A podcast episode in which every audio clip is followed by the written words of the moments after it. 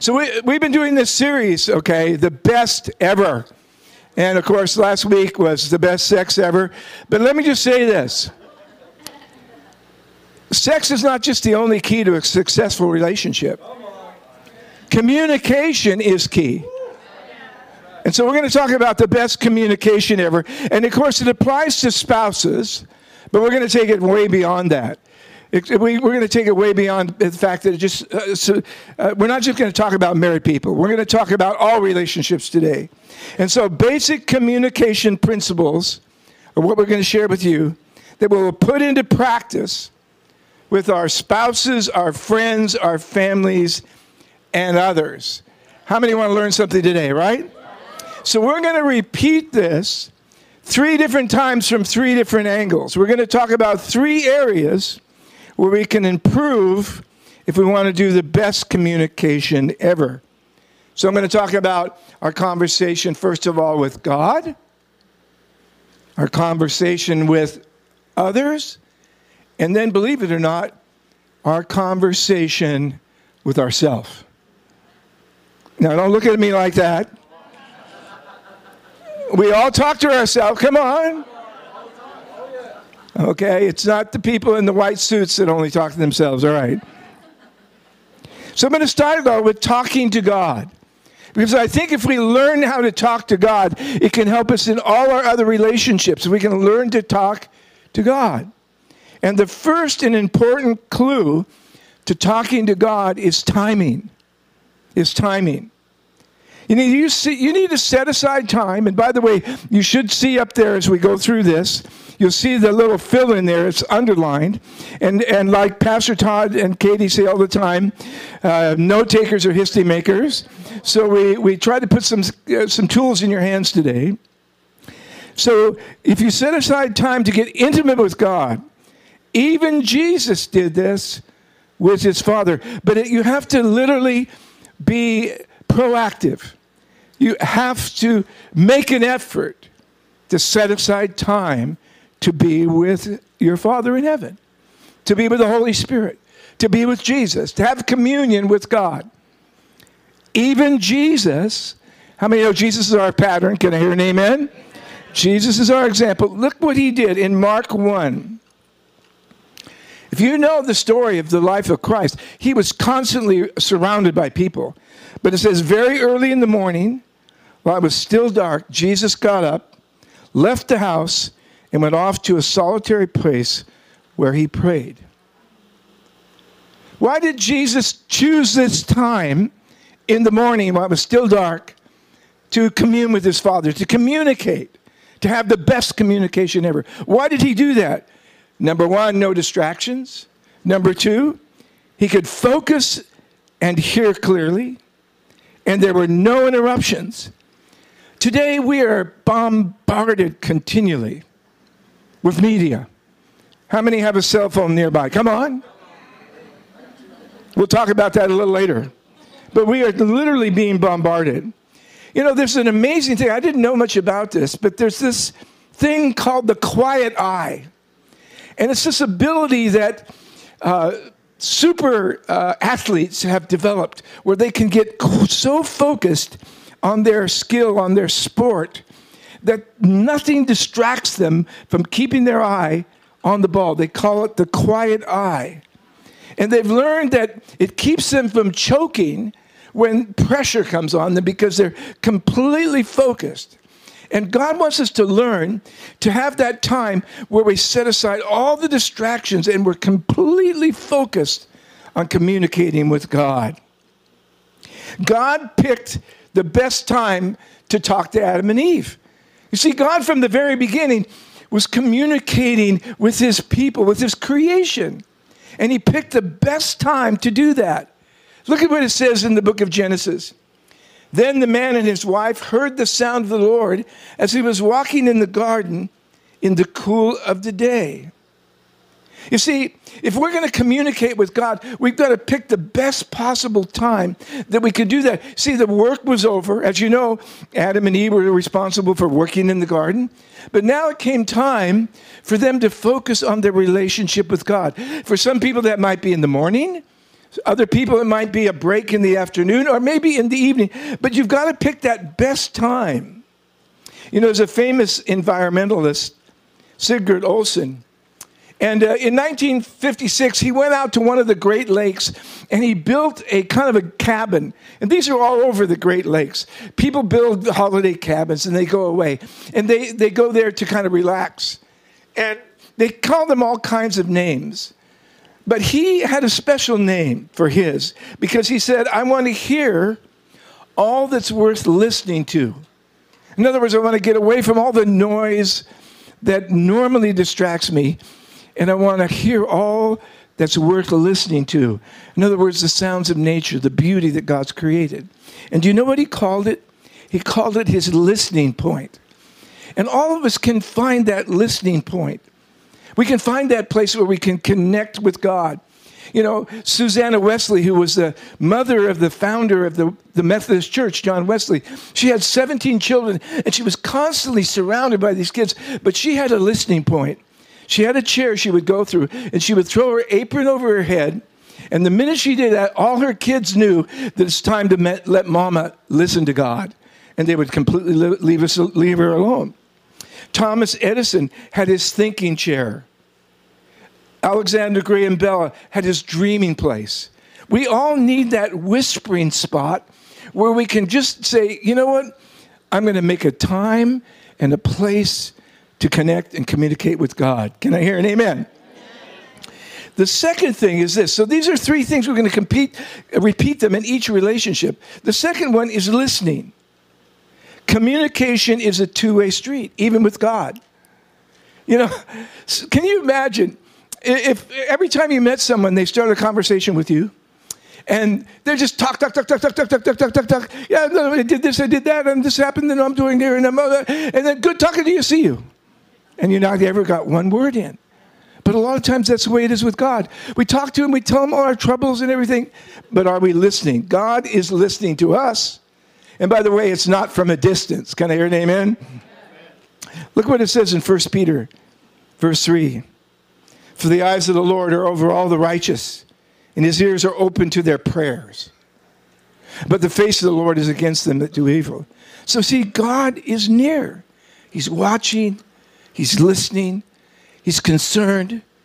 And if we're going to listen to God, we got to realize that God's listening to us as too. You know, one of my favorite authors is John Ortberg, and he's a surfer. He used to live here in California. In fact, he pastors up in the Bay Area.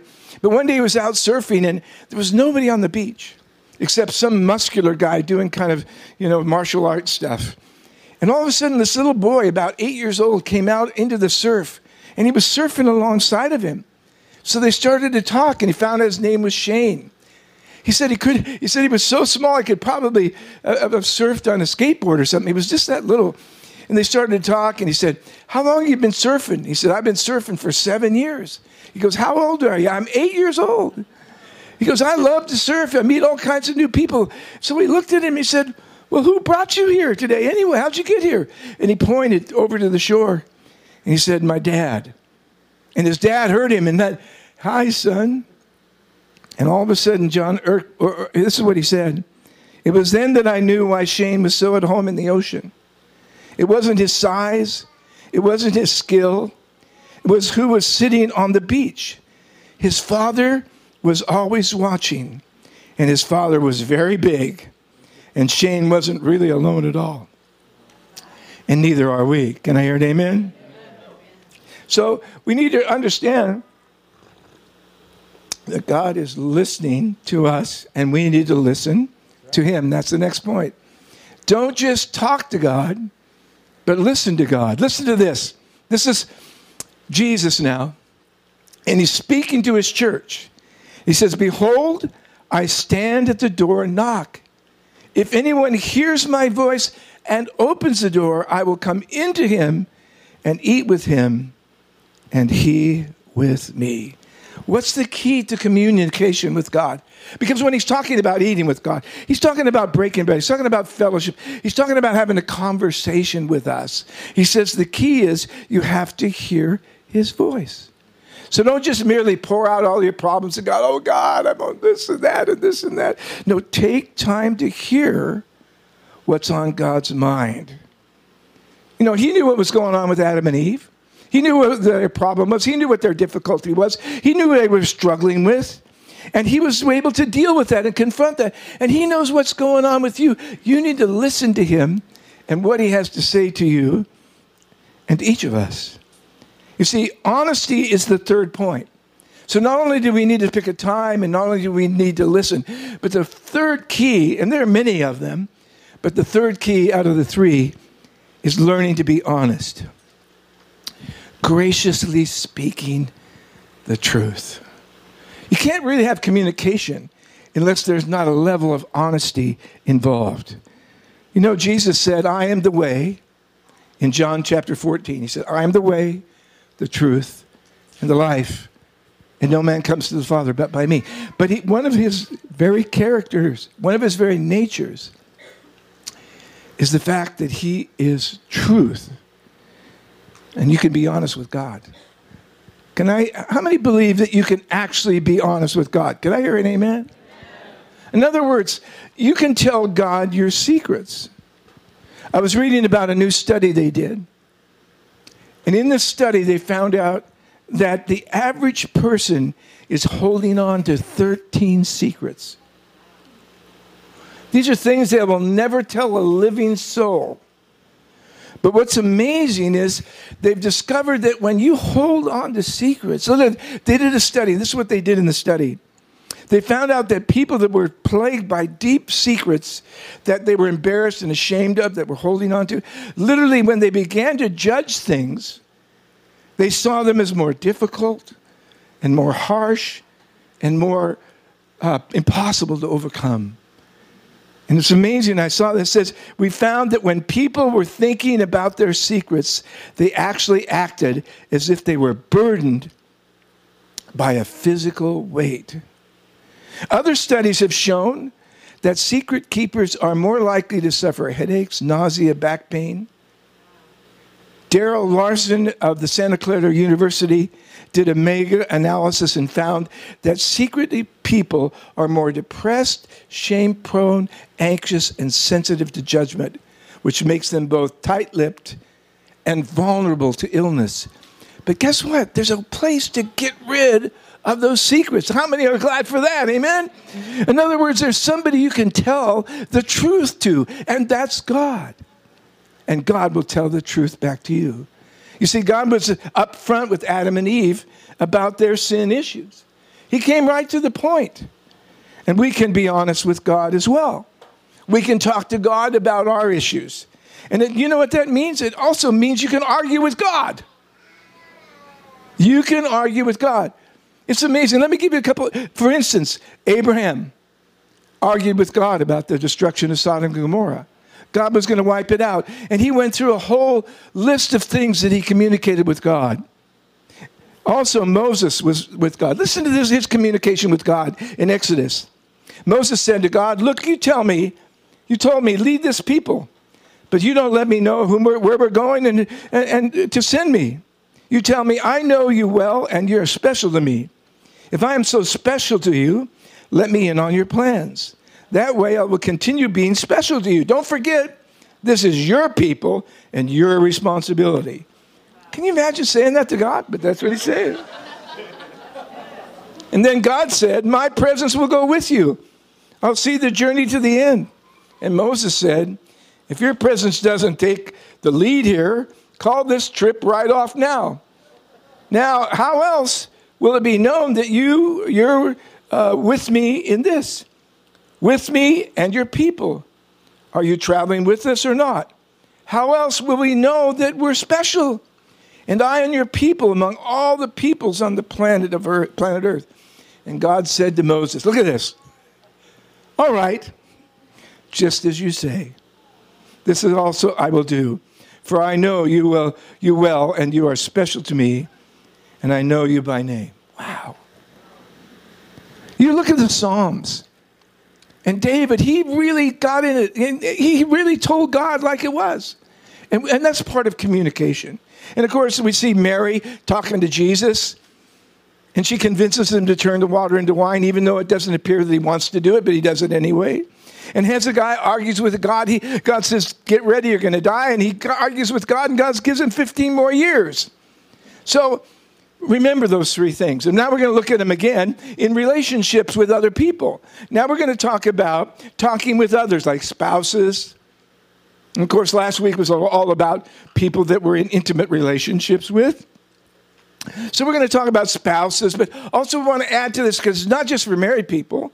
We want to talk about our relationship, our communication with friends, co-workers, family. The first one is timing. See, work is set aside quality time to talk with other people. They did a survey of matrimonial lawyers. These are lawyers that deal with divorce. And they found out that 87% of them agreed on certain things that created divorce. And guess what the number one was? It was not setting aside face time. In other words, they put screen time over face time. Listen to what they said. Instead of getting into bed and discussing how each other's day was, couples opt to be on social media. They engage with friends, acquaintances, or even followers during times that they would otherwise be growing and improving their marital relationship. Put down your device, ask your spouse how their day was, and listen. I get an amen or an oh me. So we cannot let, we cannot let our time with others be rushed, especially those close to us, and full of distractions. You know, Esther knew how to set aside time. She had to save her nation from destruction. And she knew she had to get the king's complete attention to sway him to understand the situation. So guess what she did? She had a banquet for the king. We read about this in Esther 5. The king says, "What is it, Queen Esther?" The king inquired. "What is your request? Even up to half the kingdom, it will be given to you." Here she is before his throne, and he said, "Ask whatever you want." She was smart. She didn't ask publicly. This is what she said. "If it please the king," Esther replied, "may the king and Haman come today to the banquet I have prepared for the king." She knew if she was going to talk to his heart, she had to get him in a very intimate kind of situation. And that's the key to communication, is setting aside that time and that place where you can communicate. You know, they did a survey and they found that 89% of Americans say that during their last interaction, they took out their cell phone. In other words, when they were out to lunch or they were sitting at it with a coworker or they were with their spouse. And 82% of them said it deteriorated the conversation they were in.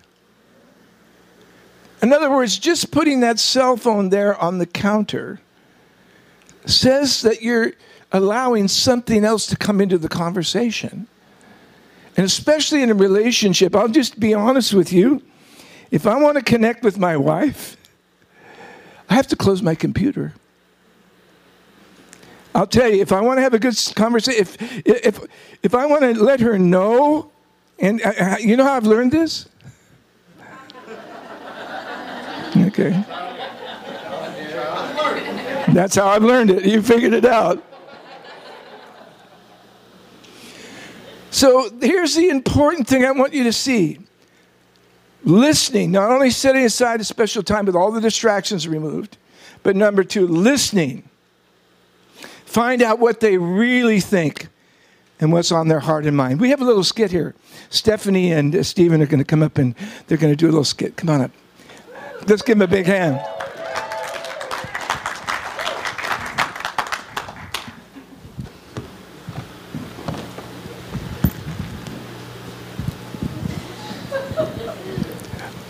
I thought we'd do a cute little skit to demonstrate how men and women don't listen to the same things and don't communicate the same things with each other, and then we'll end it with the video. So we'll set the scene. coming home in the evening. Stephanie got home a little bit before I did. She's doing stuff in the kitchen, and I'm going to come in and start with greeting the dog and tell her about a conversation I had with a friend. Hey, babe, I'm home. Hey, how was your day? Hi. Dugan, come here, buddy. Come here, buddy. Good, good. It was a good day. Yeah? Yeah, got a lot done. Good. Had a lot of good stuff. Was there a lot of traffic? There was, but guess who I chatted with on the way home? Ooh. I chatted with Matt. Matt, had a good chat with Matt on the way home. How's he doing? Good. He's good. Yeah? How's his job? Yeah, we chatted about his job. Okay. We chatted about, went on some dates, and we had a really good chat about his family. Okay. Yeah. All right. So what's going on with work? It's good. Yeah? Work's good. We chatted about work. It's going well. Yeah, he got a promotion, so that's good. Yeah. Okay, so what happened with that new coworker? He was kind of having that issue with. That's right. No, I forgot about that. I didn't ask him about that. Okay. Yeah. Any new clients? I don't know. Oh, no, I didn't ask him about that. All right. We chatted about other really good stuff though. Okay. But I chatted about him about his girl that he went out with. Yeah. Yes. How did he meet her? I don't know. Okay. But her name is Maria, and he had a good time. Okay. Really good time. What did they do? They went out.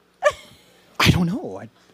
I went out with Maria, you know? But we had a good chat. Okay. I don't know why you're asking the question that I didn't ask. How long did you talk for?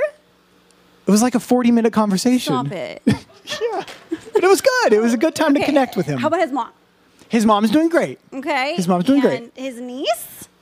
Oh, I forgot he has a niece. Stop it. He has a niece. I forgot about his niece. Like the allergy medicine?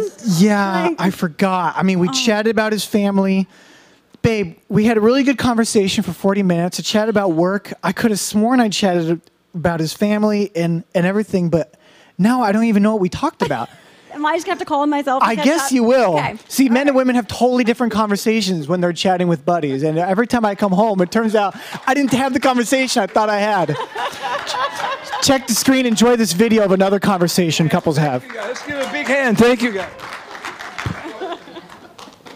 And sometimes it feels like it's right up on me, and I can just feel it, like literally feel it in my head, and it's relentless, and I don't know if it's going to stop. I mean, that's the thing that scares me most, is that I don't know if it's ever going to stop. Yeah. You do have a nail in your head. It's not about the nail. Are you sure? Because, I mean, I'll bet if we got that out of there... Stop trying to fix it. No, I'm not trying to fix it. I'm just pointing out that maybe the nail is causing... You always do this. You always try to fix things when what I really need is for you to just listen. See, I don't think that is what you need. I think what you need is to get the nail... Okay, fine. Listen, fine. It's just... Sometimes it's like... There's this achy... I don't know what it is. I'm not sleeping well at all. No, my sweaters are snagged. I mean, all of them. That sounds really hard. It's... Thank you. Ow! Hold on, if you would just... Don't! Okay. Amen. Thank you, guys. Let's give it... So listening, okay? Find out what's really on their heart and mind. Here's the scripture on that. In Proverbs 18:13, it says, "He who answers a matter before he hears it, it is folly and shame to him." You see, we speak an average, okay? We talk about 225 words a minute. But literally, we can listen at 500 words a minute. So that means there's still 275 words going through your mind when someone's talking to you. And it really takes effort to pay attention. Proverbs 18:2 says this, "A fool has no delight in understanding, but only expressing his own heart." In other words, we've got to come to the place where we say, I'm going to focus. It's not about me now in this situation. It's about really hearing the heart of that other person. Philippians 3 says this, "Let each of you look not only on his own interest, but also on the interest of others." It's just so important that we take that time to listen. And then add to that honesty. In other words, we have to graciously speak the truth to one another. I've been married coming up this August, 50 years. Hallelujah. Thank you. It's all heard.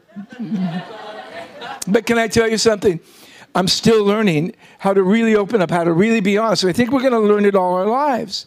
But honestly is graciously speaking the truth. Graciously sharing honest opinions. If you never get beyond that, you're never going to do anything. Colossians 4 verse 6 says, let your speech always be with grace, but seasoned with salt. The salt is the truth. Honest words acknowledge people's good qualities. Start by talking about the good things in them. In other words, flattery in a proper sense. In other words, if there are things that are really, really likable and good, you need to start with those things. Look what Jesus did. In Revelation 2, we read this. To the angel of the church in Ephesus, write, these are the words of him who holds the 7 stars in his right hand and walks among the 7 golden lampstands. So he's talking to the church now. He says, I know your deeds, your labor, your perseverance. I know that you cannot tolerate those who are evil, and you have tested and exposed as liars those who falsely claim to be apostles. Without growing weary, you have persevered and endured many things for the sake of my name. So in other words, he starts by praising them and affirming them. And then in the next sentence, he points out their failures. But it's so important to acknowledge in honesty. But number 2 or number A, honest about problem issues. In other words, get down to the nitty-gritty in your relationship with others.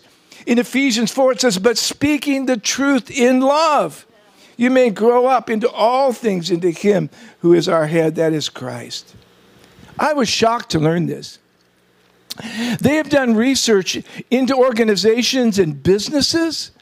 And when I found this out, I was blown away. They found out that when employees are not willing to get into crucial conversations and be honest with their other employees, they literally waste, on an average, of $1,500 and 8 hours of a work day.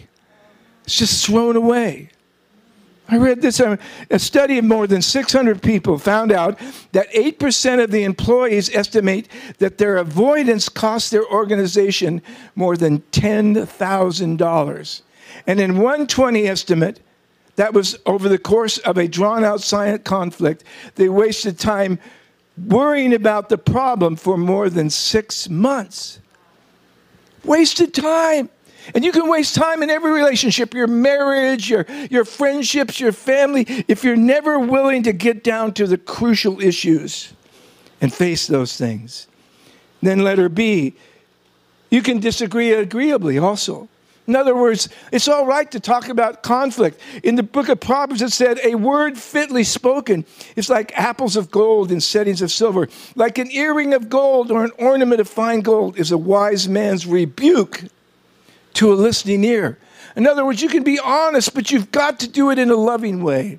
In Proverbs 15, we read this, a soft answer turns away wrath, but harsh words stir up anger. The tongue of the wise uses knowledge rightly, but the mouth of fools pours out foolishness. So if you're going to talk to your spouse about honest issues, if you're going to talk to people in your family about honest issues, if you're going to talk to your coworkers about honest issues, make sure that you do it in the most reasonable and gentle way, because a soft answer will turn away wrath. It's amazing. And then finally, number 3, so talking to God, talking to others, now talking to self. First of all, timing.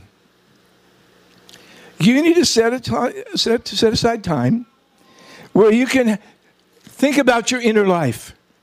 You see, so many times we're just rushing through life, and all this stuff around us is bombarding us, and we never literally actually set aside time to think about what's going on inside of me. What's really going on inside of me? I love this. This pastor, Paul David Tripp, this is what he said. No one is more influential in your life than you are, because no one talks to you more than you do. We never stop talking to ourselves. The things we say to you about God and life are profoundly important, because they form and shape the way you then respond to the things that God has put on your plate. So in other words, think about how you're talking to yourself and what you're saying to yourself. In Psalm, we read this, Psalm 116.